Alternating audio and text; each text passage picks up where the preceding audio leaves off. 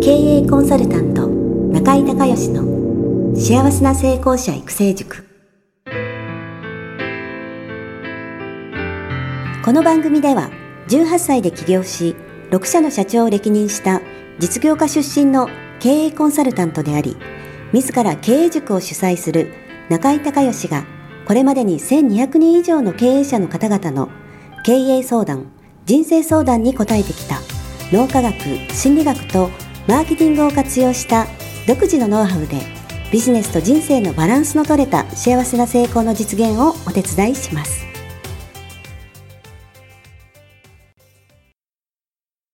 リスナーの皆さん、こんにちは。経営コンサルタントの中井隆義です。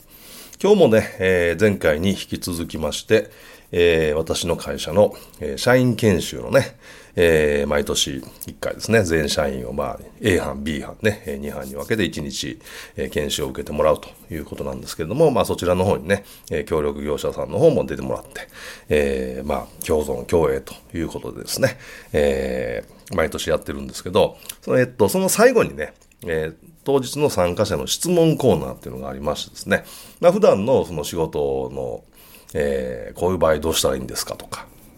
もしくはそのプライベートね、えー、でもこういう場合、えー、どうしたらいいんでしょうかみたいな、えー、ことをですね、まあ一人ずつ、えー、質問をしてもらって、まあ事前にね、あのー、質問書いて提出してもらうんですけども、まあそれに答えていって、まあグループコンサルみたいなね、形をとってるんですけども、今日もね、その、えー、質問の中からね、えー、ちょっとピックアップをしましてですね、お答えしていきたいと思います。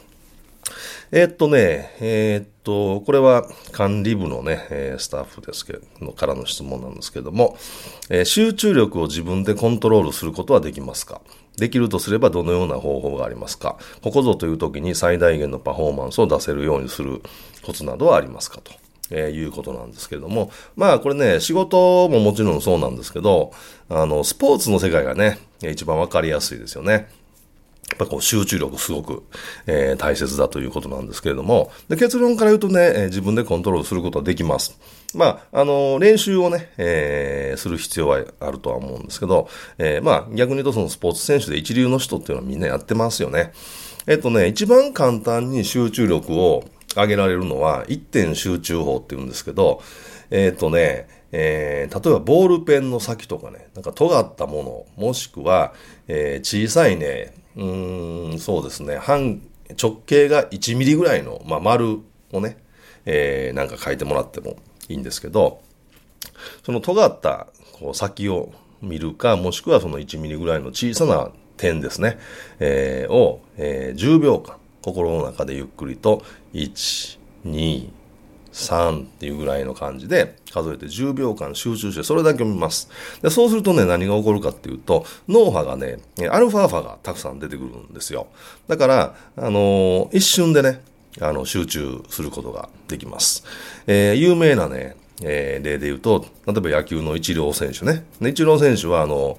今度ね、大リーグの中継があったら、ぜひ、えー、見てほしいんですけど、あの、守備につくときね、一郎外野でしょ。センターもしくは、えー、ライトを守りますよね。その時に、えー、と、ベンチから出てって、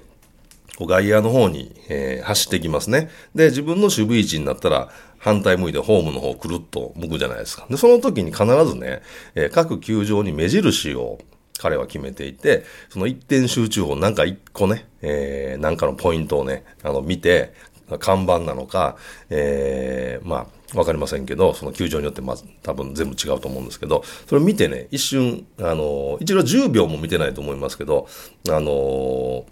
集中して止まって見る瞬間があります。で、そのことによって、えー、自分でまあオンとオフをね、まあ切り替えてるっていうか、あの野球って基本的に長いじゃないですか。3時間とか4時間とか、えー、試合ありますよね、試合。だからその、その間にずっと集中してるってことはできないんで、で逆に言うとリラックスしないと筋肉硬くなって、パフォーマンスが下がっちゃうんで、だからここ一番っていう時に、その守備につく時にパッとこうね、切り替えるっていう意味で、えー、やってます。えっ、ー、と、まあ、引退しちゃいましたけど、松井秀喜選手なんかもね、えー、この一点集中法をやってましたね。だからこういうね、あの、自分の中の、えー、何かこれからね、例えば、えー、仕事だったら、得意先の方に電話する前とか、もしくはなんかクレームがあったらそのクレームの対応する前とか、ちょっと、あの、一点集中法を使って頭の中を一一度クリアにしてね、そこから、えー、お話をね、えー、するとか、なんかこう気持ちを切り替えて、例えば、えー、そうですね、お昼ご飯食べてお昼休み終わって午後、えー、さあこれから仕事戻るぞっていう時に、デスクワークの方だったら、あの、一点集中をやって、あの、仕事に再開されると、スッとこうね、えー、集中してパフォーマンスが落ちないままね、仕事入っていきますので、これは使われたらいいかなと思います。で、もう一つですね、二つ目の質問。えー、よくスポーツ選手などがされているルーティンがどのような効果を出すものなのか知りたいですと。また、スポーツ選手や著名な方が実際にされているルーティンなどを知りたいですと、えー、いうことで、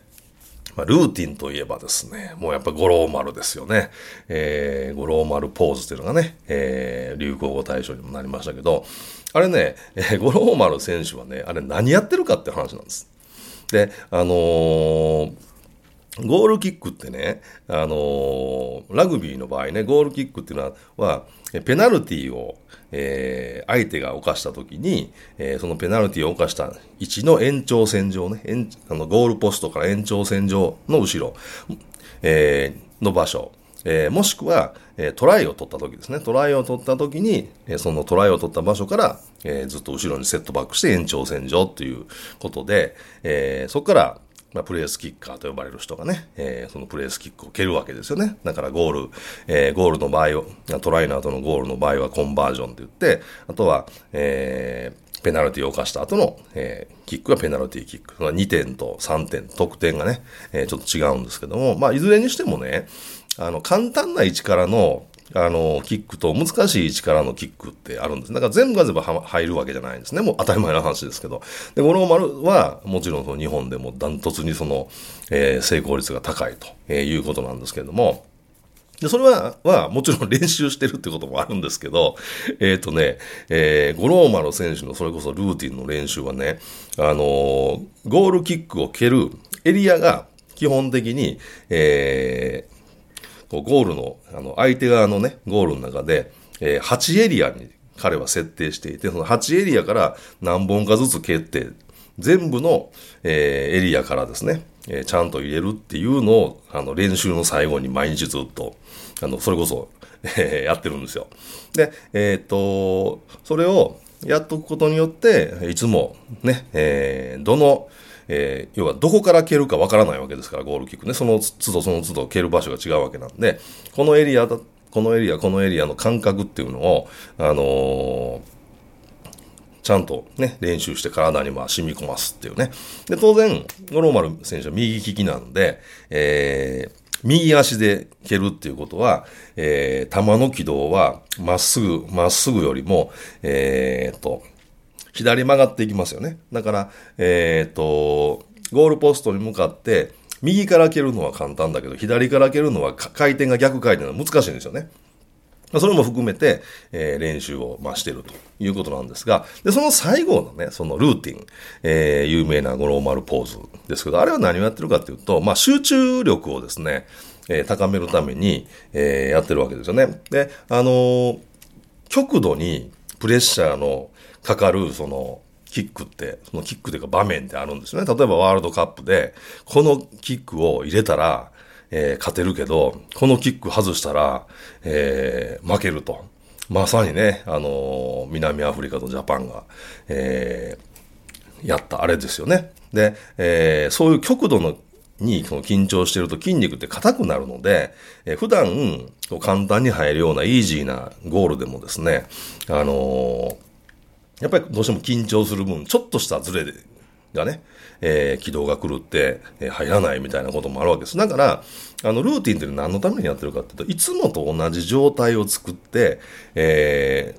ー、そういう緊張した場面でもね、動揺しないようにっていう、まあ、平常心を保つためにそのルーティンっていうのを、えー、自分で作ってるわけですね。いや、もともとね、あの、五郎丸ポーズっていうのは、えー、イングランドの代表のスタンドオフをやってた、ジョニー・ウィルキンソンというね、通称ウィルコっていう、えー、すごい有名な選手がいるんですけど、その選手がやってたのを五郎丸が見て、えー、まあ、憧れの選手でもあるんで、まあ、真似をしてるところから始まってですね。で、実際にね、あの、ウィルコが引退して、えー、からコーチとして日本に来てるんですけど、実際に五郎丸はその、えー、ジョニー・ウィルキンソンに直接ね、あの、ルーティンからゴールキックを指導を受けた、えー、経験がありますし、あとはあの、えー、っと、スーパーラグビーでレッズに行って、で、1年目あんまり結果出なくて、2年目トゥーロン、ね、フランスのトゥーロンっていうクラブチームに行きましたけど、この、えー、トゥーロンでプレーをしてたのがまたね、このジョニー・ウィルキンソンは、そのトゥーロンのチームメイトというか先輩に当たるんですよね。まあそういうなんか、えー、縁が深い、えー、ね、えー、人だと思うんですけど、でね、あれ何やってるかっていうとね、要は自分なりのそのルーティンのポーズを一つ一つ、これをやって、これをやって、これをやってっていうのに、その動作に集中することによって、あ、外れたらどうしようとか、ちらっとでも思うと外れちゃうんで、えー、失敗したらどうしようと思うと体ね、硬くなって、えー、いつもと同じパフォーマンスが出せなくなるんで、どんな状況でも、イージーな状況でも、すごいえー、タイトな、ね、プレッシャーかかる状況でも同じように体が動くように、その一つ一つの動作に集中するっていうね、えー、そういうことををやって、いつもと同じように体が動くようにっていうのを作り出したのがルーティンですね。でちなみに、あの、五郎丸ポーズの後最後、えー、助走をつけて、えー、最後キック蹴りますけど、この時のね、えー、歩数が7歩なんですね、五郎丸。で、頭の中であのー、何やってるかっていうと、その時ね、ドレミファソラシドって歌ってるんですよ。これわかります？そのね、7歩、最後のキックの助走の7歩の時間がルーティンの中で一番長いんですね。で、そうするとその時にチラッとでも、これもし外したらみたいな、あのー、イメージ、イメージってもう一瞬で浮かぶじゃないですか。だからそのイメージを出さないために、ドレミファソラシドって意味がないでしょ。で、意味がない言葉で、えー、その、イメージをさせないように脳はイメージと言葉で動いてるので、そのドレミファソラシドっていうこと自体に意味がないじゃないですか。その意味がないことを、あの、心の中で脳の中でつぶやくことによってイメージを一切消してるんですね。だから、まあそういう意味で、えー、ルーティンっていうのはまあスポーツ選手にとってすごく、えー、大切な、えー、ものだということです。まあぜひね、何かこう、なんでしょうね、自分なりのこういう風なルーティンをやっていったら、まあ、一郎のね、ルーティンも有名ですけど、朝起きてから第一打席のバッターボックスに立つまでに、あれいくつあるんでしたっけ ?200 個ぐらいあるんですよね、毎朝やってることがね。で、そういうなんかこう、えー、まあそこまでちょっと大げさかもしれませんけど、えー、ご自身のなんかルーティンにね、これをやって仕事に入ると、もうスムースにいつもね、いきなりトップで、えー、トップギアでこう仕事できるみたいな何かご自身でね、えー、作られてもいいのかなというふうに思います。ということで、えー今回もね、前回に引き続きまして、えー、うちの会社の、えー、社員研修のですね、えー、社員の皆さんの、え、ご質問に、え、ご質問に答えたのをね、シェアするっていう、え、形で、え、お送りしました、え。今日も最後まで聞いていただいてありがとうございました。